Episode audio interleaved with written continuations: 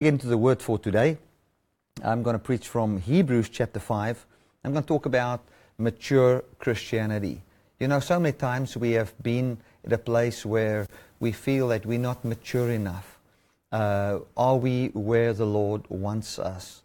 And um, we've read a passage in Hebrews 6 which states that the message of the resurrection and faith towards God and so forth is just elementary messages and that we must move on to perfection and move on to greater things. Now, I want to read from Hebrews there. Hebrews 6, verse 1 says, Therefore, leaving the principles or the basic principles of the doctrine of Christ, let us go on to perfection, not laying again the foundation of repentance from dead works and of faith towards God, of the doctrine of baptisms and of the laying on of hands and of the resurrection of the dead and of eternal judgment. And this we will do if God permits. So, what happens here is we come to a place where we look at the basic doctrines that's mentioned here and we see faith towards God, the doctrine of baptisms, the message of the resurrection and the judgment of God, especially the message of the resurrection here, which Paul talks about all the time, is seen as something that we need to move away from and move unto maturity. Now, let us just read it again and just see how it sounds if we just read it uh, just as it's written there. It says, Therefore, leaving the principles of the doctrine of Christ, let us go unto perfection, not laying again the foundation of repentance from dead works and of faith towards God of the doctrine of baptisms, of the laying on of hands, and the resurrection from the dead, and eternal judgment. And this we will do if God permit. So it is, um, and I've seen this when I speak on the resurrection, that, and I've had this happen to me many times, not just once, but many times. People come to me and say, Bertie, you know, why do you want to preach on the resurrection? It's an elementary message, and we don't need to talk on that, we need to move on to maturity. We need to move on to the greater things in the kingdom of God. Now, the question is if we say that the resurrection, the hope of the resurrection, uh, eternal judgment, what the Lord is going to bring forth in this earth, and all those things are elementary, and we need to move on to the greater things, what are those greater things? Hopefully, the greater things um, would not be start to be kind, be merciful, give, show your commitment, and, and, and just going back to the law. So, what would the greater things be? What I found is that a lot of the time, especially when I was in Bible school time, and we talked about the greater things, we actually, in our subconscious and in our thoughts, refer to leave your nonsense and start to serve Jesus and do what's right. And I want to tell you that is not the maturity that the Apostle Paul was pointing to. That is not what he was pointing to. When we talk about the hope of the gospel, we are talking about a power that God has that is so powerful that it can conquer your sin and death in this life, and He, by His doing, can bring forth eternal life. We need to understand that the message of hope, the message of the resurrection is so powerful when it's believed by the Christian that the Spirit brings forth what God has always dreamt for that person. Now, uh, to understand Hebrews 6, verse 1 there, we need to go on and uh, read from chapter 5. And I'm going to just lay the foundation quickly here. In chapter 4, he comes and he says that Come boldly to the throne of grace that you may receive time, uh, help in the time of need. For we don't have a high priest that cannot be touched with our infirmities. And then it goes on in chapter 5 and it explains on how he is compassionate and how he went through what we went through. And that's why he can have compassion for us. And that's why he can bring forth sacrifices unto sin. And what it actually means is he can bring forth something and offer something in our relationship with God that can save us from sin Another word for sin is our weakness or our inability to have eternal life by our works. And then he goes on, and he, now we're going to pick it up from, from uh, verse 7, uh, Hebrews 5, verse 7. We're going to talk about uh, this salvation, this, this difficulty that Jesus went through. And I'm going to explain the passage where, where it says that Jesus um, learned obedience through the things he suffered, which is an important thing to understand in this whole thing about mature Christianity. Here Jesus comes and he says, and he said in another place, You are, this is verse 6, a priest forever after the order of Melchizedek, who in the days of his flesh, when he had offered up prayers and supplications with strong crying and tears unto him that was able to save him from death, and was heard in that he feared, though he were a son, yet he learned obedience by the things he suffered, and being made perfect, he became the author of eternal salvation unto all them that obey him. Called of God a high priest after the order of Melchizedek. Now, um, now let's read on verse 10, uh, verse 11. Of whom we have many things to say, and hard to be uttered, seeing that you are dull of hearing. For when, um, for when for the time you ought to be teachers, you have need that someone teach you again which be the first principles of the oracles of God, and are become such as have need of milk and not strong meat. For everyone that is unskilled in the word of righteousness, um, he is a babe.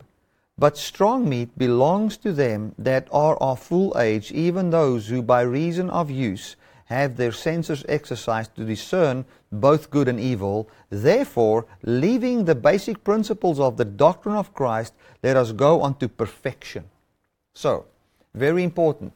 He talks about, he says, let us go on to perfection, leaving the basic principles of God.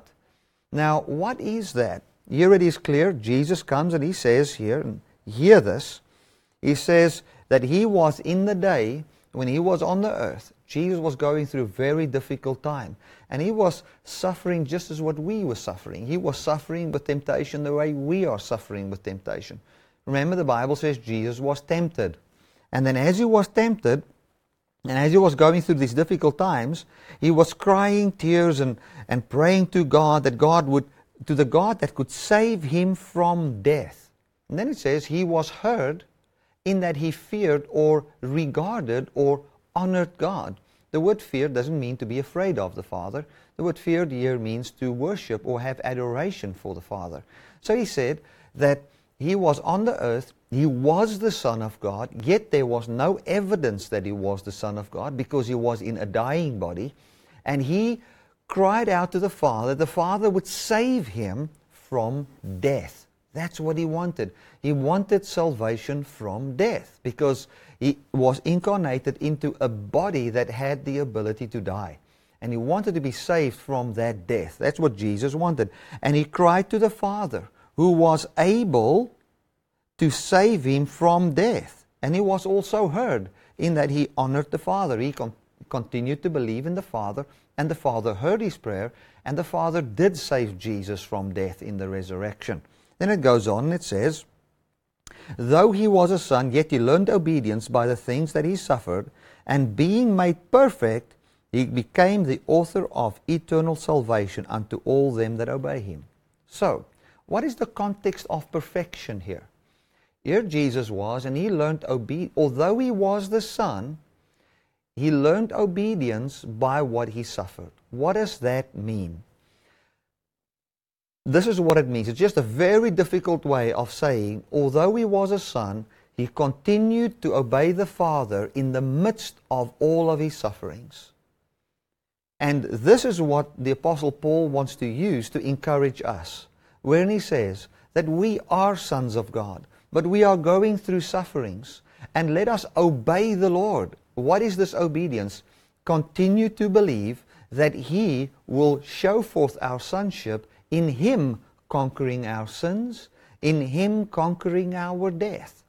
That is what this is all about. So Jesus learned what it was to obey the Father he was the Son, and he walked in obedience to the voice of the Father, although he was having all these difficulties. In other words, when he was seeing um, on the age of 30 that he didn't feel like what he felt at the age of 17. When he um, was seeing death creeping in on him, what did he do? He, he said, Well, I'm still the Son of God. Now, something that I need to make clear that I forgot to say in the beginning of the service. Let us define what a Son of God is. A Son of God is someone that is equal with God. Now, the Bible says that God is the only immortal and the only one that is above sin. We, we find that, you know, he is, he is the only immortal. He's the only one that's got eternal life. He's the only one that's got that. So, he, in order for us to be a son of God, we will have to have immortality. But we know that we don't have that. And even if we don't have that, we don't have immortality, God comes and He still declares that we are sons. But He says, I will show forth your sonship in raising you from the dead. Now, um, I feel like the Apostle Paul feels. I so wish we can go on and talk about the effects of this resurrection, but we still need to explain this resurrection to the church because we find so many people not knowing what this resurrection is all about, not even understanding salvation from death uh, not even seeing what Christ has actually brought forth for us. And we are, we are at the place where the church falls so many times back into legalism that we have to teach the basic principles over and over and over all the time, which is not needed once we've come to the understanding of what this perfection actually is. Now, another thing that is um, that we need to understand is this: that when we talk about the resurrection and these kind of things, it might sound difficult to understand, but it is actually very, very easy. And let me explain to you the simplicity of it. This is the simplicity. Adam was taken from dust. He didn't have eternal life inherently. He had, it had to be given to him as a gift. Adam didn't believe the Father, and he definitely died. He surely died. And Jesus came to give us eternal life as a free gift. And as we trust Him, He gives us life. So when we see this Jesus giving this life, that's the gospel. That is the simplicity of the gospel. But we've made it so complicated. We've made it about how hot is hell? How are we going to suffer? Uh, how God wants to, you know, purify us through difficult times. And we've got so many different Christian doctrines legalism and law, where we've taken the good news of Jesus, where He's come to give us life and immortality as a free gift, and we've mixed it in with legalism and law, Greek philosophies, and so forth. And now, when we think from a legalistic perspective and we come with a grace message, it is difficult for folk to understand. So I want to say to you, if something sounds a bit complicated, it, it is not always complicated. It might be our wrong belief that complicates the simplicity that there is in Jesus. So, this is what I want to say. And let us just summarize the first part of what I want to say here. Paul comes and he wants to teach the people on the effects of the resurrection and that they should go on to perfection. But these people are still in need of the basic doctrines that needs to be preached. What is this basic doctrines that needs to be preached? And what is perfection? What is the perfection they need to go on to? The perfection we see clearly here in verse 9. And Jesus was made perfect. How? When he trusted the Father and believed the Father could save him from death. Then he was made perfect. How was he made perfect? By the resurrection. And after he was made perfect, through the resurrection, he became the author of salvation, salvation from death, for all those who trust him. Why? So that they can be made perfect. With what? With the resurrection from the dead. Isn't that simple? Let me just recap that again. I want you to understand that. Jesus came in a sinful body. His body or let me put it this way, he came in an earth body, an earthly body that had the attributes of dust, which, which is the inability to be like God by your works. Jesus was in that body. Then the Father, then the Father said to him, Although you are in this earth suit, if you want to call it like that, and you are inside a body that is dying, I want to say to you, you are still my son. Meaning, eternal life and immortality belongs to you. And Jesus then did not try to have eternal life by his own works, he simply trusted the Father. And as he trusted the Father, and he obeyed the Father in simply believing what the Father has promised, in the midst of everything in his life that showed and was signs that he was not immortal, he trusted the Father. And then the Father perfected him in the resurrection. So, what was Jesus' prayer? Jesus' prayer was, Father, save me from death. Save me from death. And what did the Father save him from? He saved him from death. How did he save him from death? By, through the power of the Holy Spirit, raising him from the dead. And that resurrection is called perfection. He was perfected in that he was now uh, indwelling a, a, a body that was alive on account of the Holy Spirit, that was above sin and above death. That is perfection. That's what the Bible defines as perfection. Even in Philippians 3, it says the same thing. Now, Paul comes, he says, Guys, you are in need of me teaching the first principles of the kingdom of God. I still need to teach you that Jesus was raised from the dead. I still need to teach you that we can be, that there's a resurrection and all those kind of things. But you, you guys don't understand any of those things. Why? Because you've gone back to the law. You're not believing in Jesus the way you're supposed to believe in Jesus. You go back to legalism and law. And you say, Bertie, where do you get that? Let's read this. I'm going to read from chapter 6, verse 1. It says, Therefore, leaving the first principles of the doctrine of Christ, let us go on to perfection. In other words, he says, Let us get away from the place where we where you guys are so in the law that I need to preach grace to you. But let us go to what grace offers us, which is a life free from sin and free from death, wherein we expect the Lord to bring forth everything He has promised. Because these people were not at a place where they could have any understanding of life or friendship or uh, obedience or anything from the perspective of grace. They still understood everything from the perspective of the law. Let's read that. It says here, let us move on to perfection, not laying again the foundation of repentance of dead works and of faith towards God and of the doctrine of baptism, the laying on of hands and the resurrection of the dead and of eternal judgment. And this we will do if God permits. For it is impossible for those who were once enlightened and have tasted the heavenly gift and were made partakers of the Holy Ghost and have tasted the good word of God and the powers of the world to come, if they shall fall away, to renew them again unto repentance, seeing they crucify to themselves the Son of God afresh and put him, that word him is italicized, I would actually put the word them in there, put themselves to an open shame. So what he's saying here is, what is he talking about? He says, listen, you guys were in the law. And then I came, and now you were in need of the first principles of the law. So, in other words, where, where do you need to be in order to qualify for the first principles of the law? An, un, an unbeliever.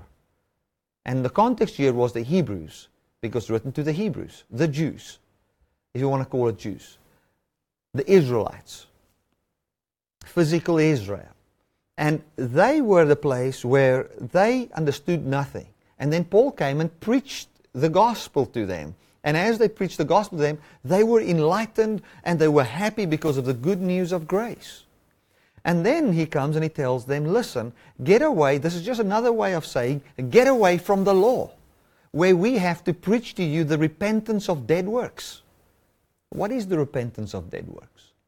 The repentance of dead works is simply this it is when you um, you need to repent from the works that comes from the system of death, which is obedience to the law to be saved. It's simply to repent from works, dead works. What is the ministration of death? It is the law. So, what is dead works? It's works that's based on the law. So he says, guys, why must I teach you again? Repentance from dead works, faith towards God, and not faith in yourself. I need to teach you trust God. I'm not now encouraging you to continue in what you already believe. I am now having to, you are at a place where you've fallen back into legalism and law. And I don't even want to preach this to you again because once you've believed the truth and you have fallen back, it is impossible to restore such a person. Now, you know, that scripture has also been used to make people so afraid. And I've had people come to me, Bertie, I'm so afraid I've, I've committed unpardonable sin and I cannot be restored and all that. Let me explain to you what that means. If it's basically like this if I've convinced you to buy a Land Rover vehicle, you buy an SUV, you buy a Land Rover, and well, a better, uh, let me use a better example than, than a car. If I give you my book, Jesus is the Tithe, and you listen to Jesus is the Tithe, and you study that book completely, and you are excited about it, and you find how it brings you peace and joy and all those kind of things, and then for some reason you decide to go back to tithing again.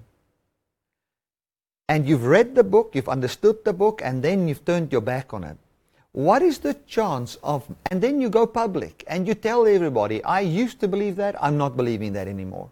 Now, it is not as if God will not accept you or as if I will not accept you if you want to believe in Jesus He's the tithe. The thing is, you will not want to go back because you will say, I'm going to make myself a public shame. Because I was under tithing, then I went to Jesus is the tithe, and now I'm back here, and now if I go back there again, I'm just putting myself to an open shame. And for me, if you have believed and, and you've walked for two or three, four years in what I've taught on tithing, and you go back to normal tithing, you know what? It would even be difficult for me to, to share with you because I would feel it is a waste of time. Not because you cannot be converted back, but because of pride and all those things that are involved. So what Paul is coming and what he's saying here is he's saying, listen, man, we don't even want to preach to you these basic things anymore because you have believed it and he says because a person that have believed it and completely rejected it it's very difficult for him to jump over his pride to go back to what he has tasted and believed that is what he is saying there and in that context he is saying let us move away from the basic principles. Let us move away from the law where we all the time have to explain to you again. Listen, man, Jesus fulfilled the law, God's not angry with you, and all those kind of things. Let us move on to perfection. What is this perfection? Now, I'm going to submit to you that perfection is to reject the old system and expect the Spirit to bring forth fruit in you effortlessly, including um, eternal life. Now, let us go to, um, and I'm going to preach long today. Let's go to Colossians, sorry, Philippians chapter 3. Philippians chapter 3 says, Paul comes, he says in verse 9, he says, And I want to be found in him, not having my own righteousness, which is of the law, but that which is through the faith of Christ, the righteousness which is of God by faith. So he says, I don't want to be under the law, I want to walk by faith that I may know him and the power of his resurrection and the fellowship of his suffering, being made conformable unto his death, if by any means I might attain unto the resurrection of the dead.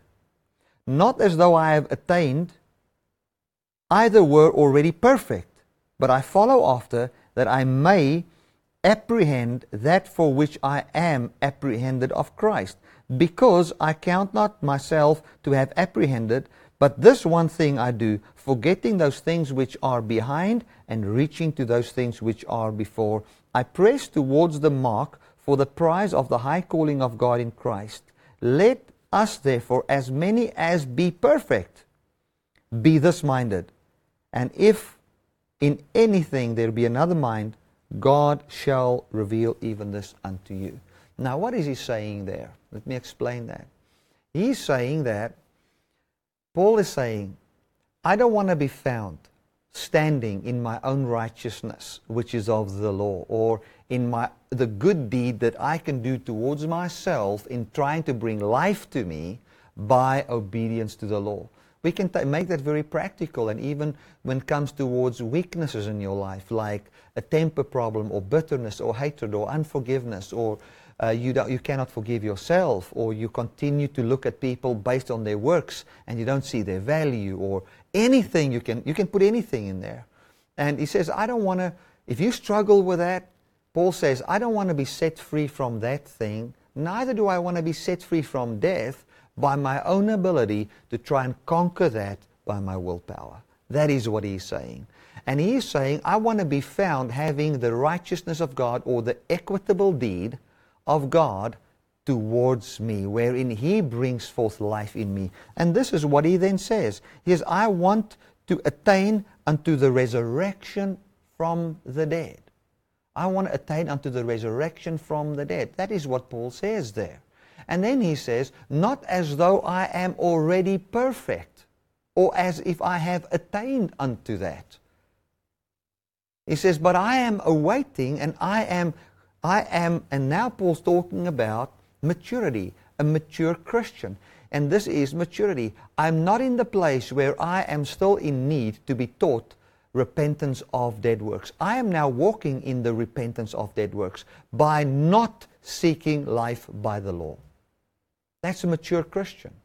And then he says, let us then move on to this perfection. Let us then be at a place where we find the truth of the resurrection of the dead, the truth of the baptisms, the truth of the eternal judgment where Christ ends all death, the truth of um, faith towards God where we don't trust ourselves. Let us move on to perfection, which is putting those things that are behind us keeping it behind us and not looking back and expecting the goal of the goal that Christ had for us and that he had in mind uh, for us that that is the next thing that will happen to us.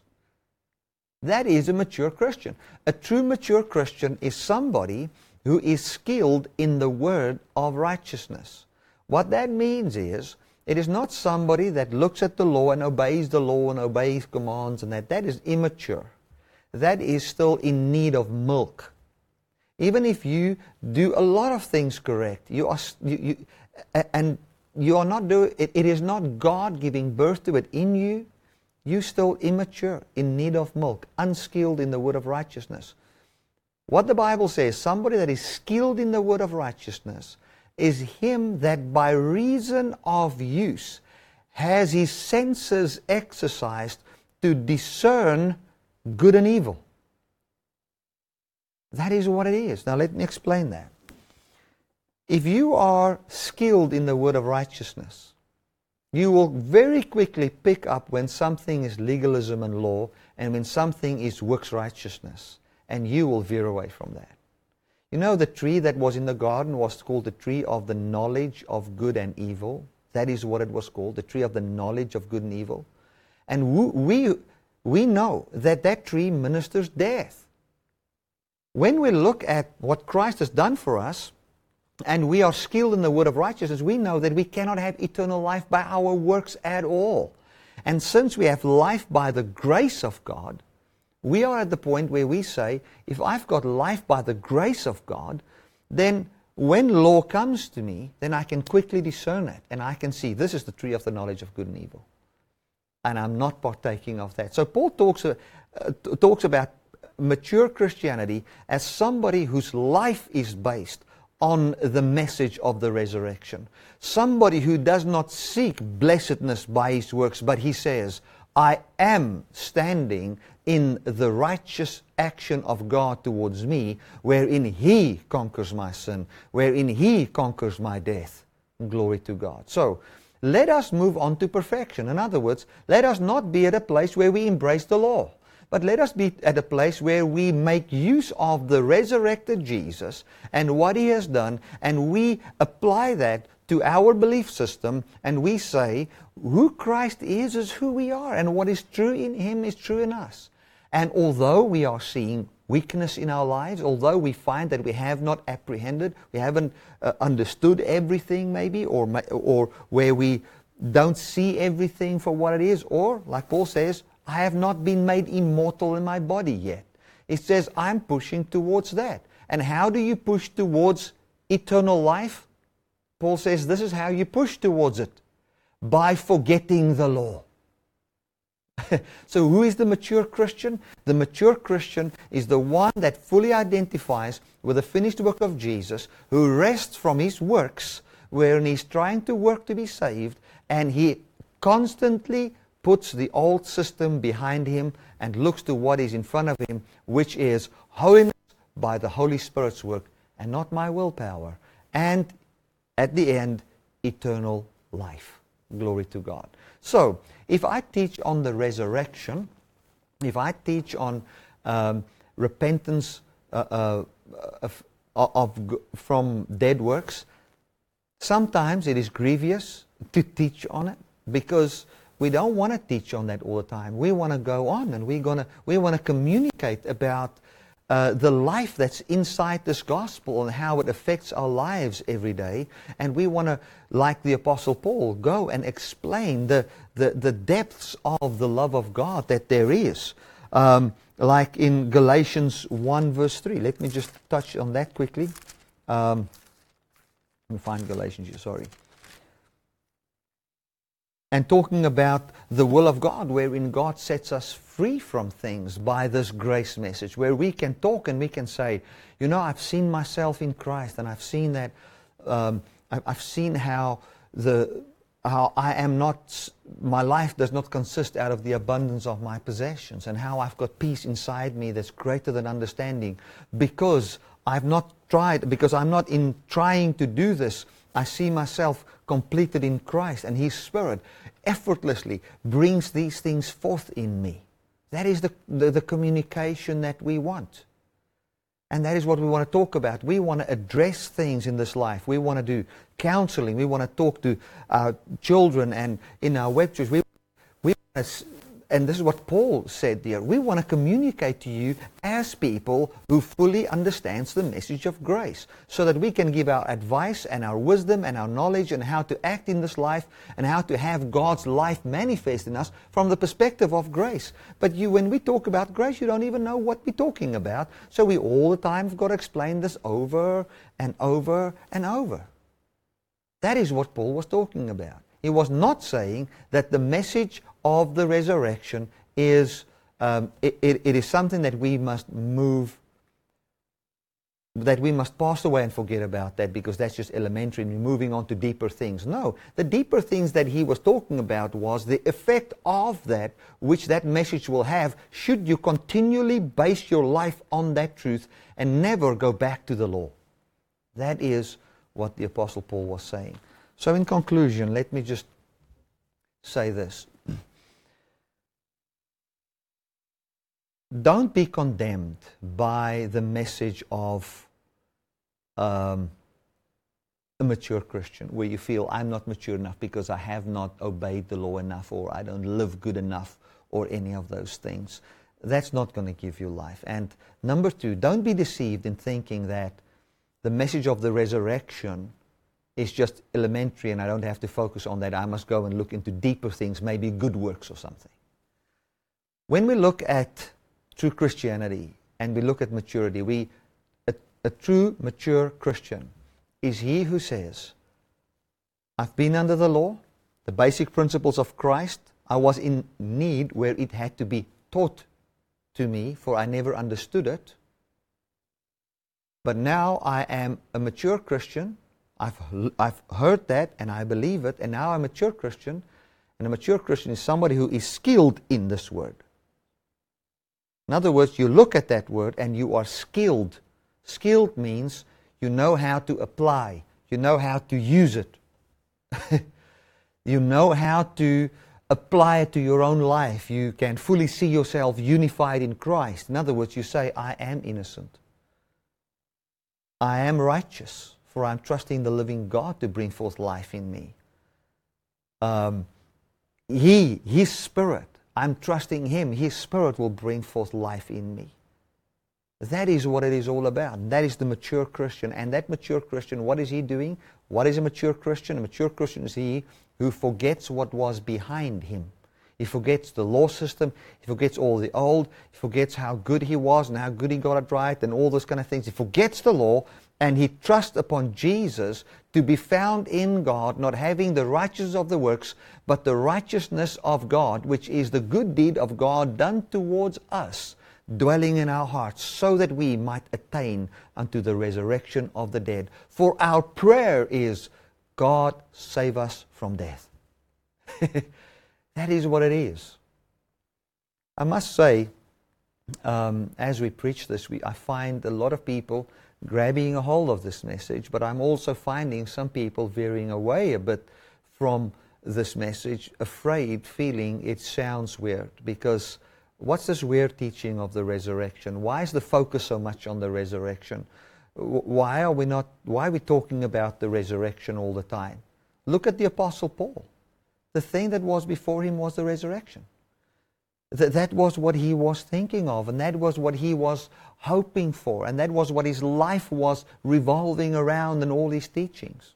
Now, if we go to Colossians 1 and we find the prayer that Paul prays, he says, I pray that you can understand. I, I, see that this grace message and this hope of the resurrection has brought forth fruit in your life.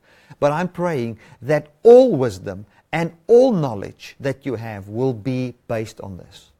So, to me, the wisdom that I use in everyday life when it comes to my children, when it comes to, and I use this example, um, I mean, I, it's like everything I own. What if you lose everything tomorrow? Well, the wisdom that I have is that the things of this world can never show forth my life. It, is, it can never show forth my blessedness. The only thing that can show forth my life is to be resurrected immortal. I know I'm a son, and no earthly possession can show that forth. Neither my health in this life, or the health of my wife, or my children, or my friends. Uh, the only thing that can show forth eternal life that I have and who I really am is an immortal body raised from the dead, and the Father will prove that sonship and show, bring it forth in that body. So you see how I'm skilled in the word of righteousness? I'm seeing this righteous action of Jesus, which is to give me life for free by His Spirit, not my works, applied to the fear of what if you lose everything? Um, like I said last Sunday, when it comes to weight problems, you feel you weigh too much or you weigh too little or, you know, all those kind of things. This, this morning I, I used this in the Durbanville church and I used a, a number. I said, you might be sitting here and you feel that 58 kilograms, I don't know how many pounds that is, 58 kilograms is the perfect weight, and if you're one kilogram over that, then your life falls apart. And afterwards, a lady came to me and she says, Oh my goodness, 58 kilograms is what I said to God I must weigh. Otherwise, I feel bad, you know. So, um, you know, we even apply it to, to, to weight. Like your life does not consist out of um, the size of your clothes. Because who you are cannot be revealed in, in perfect weight. It can only be revealed in, again, the hope of the resurrection. We put what was behind us, we put it behind, and we're not going back. We have matured. We apply the grace message. So, what is a, a, a mature Christian? He who has been taught the message of the resurrection, who's been taught the message of repentance of dead works, and who have a life based on that truth now. Glory to God. So when we talk about that, we don't talk, talk about the resurrection from the perspective of um, it is uh, from, from a perspective of you are under the law and you must get into this. We talk to it from the perspective of teaching you about what this implies. And we need to understand that as I teach on this, and many preachers will start teach on this, we teach on this because the church is in need of this basic teaching because they don't understand it. They need to hear that. And we are mature, we take this basic teaching and apply it in every area of our life. Meaning, we all the time talk about this basic teaching in its application, where we've moved away from the law. Glory to God. Guys, thank you so much for watching this. I want to just thank you for just the love that you have towards this ministry, the love that you guys have for the truth. Um, I just apologize. You know, we didn't have our broadcast on YouTube. I think it's a YouTube server problem. We've tried that uh, during Dawn's little message um, that she had in the advertisement with Dawn, Dawn Geraldine uh, several times to stream it again. Everything is correct. There's something, something wrong with YouTube. So uh, this will be uploaded later then. We've recorded it. and will be uploaded later. So thank you so much for watching this. And thank you for just sharing this message with other people. And just sticking with this message, even if it is uh, controversial, even if it is not what everybody sees. But thank you for the love that there is in your heart and as you share this. And I want to pray that you will have an enlightened mind where you can take this truth and apply it to every area of your life. For as it's applied to every area of your life, temptation just falls away in those areas and we experience the resurrection power of Jesus in that area of our lives. Glory to God. Thank you so much for watching this. God bless you.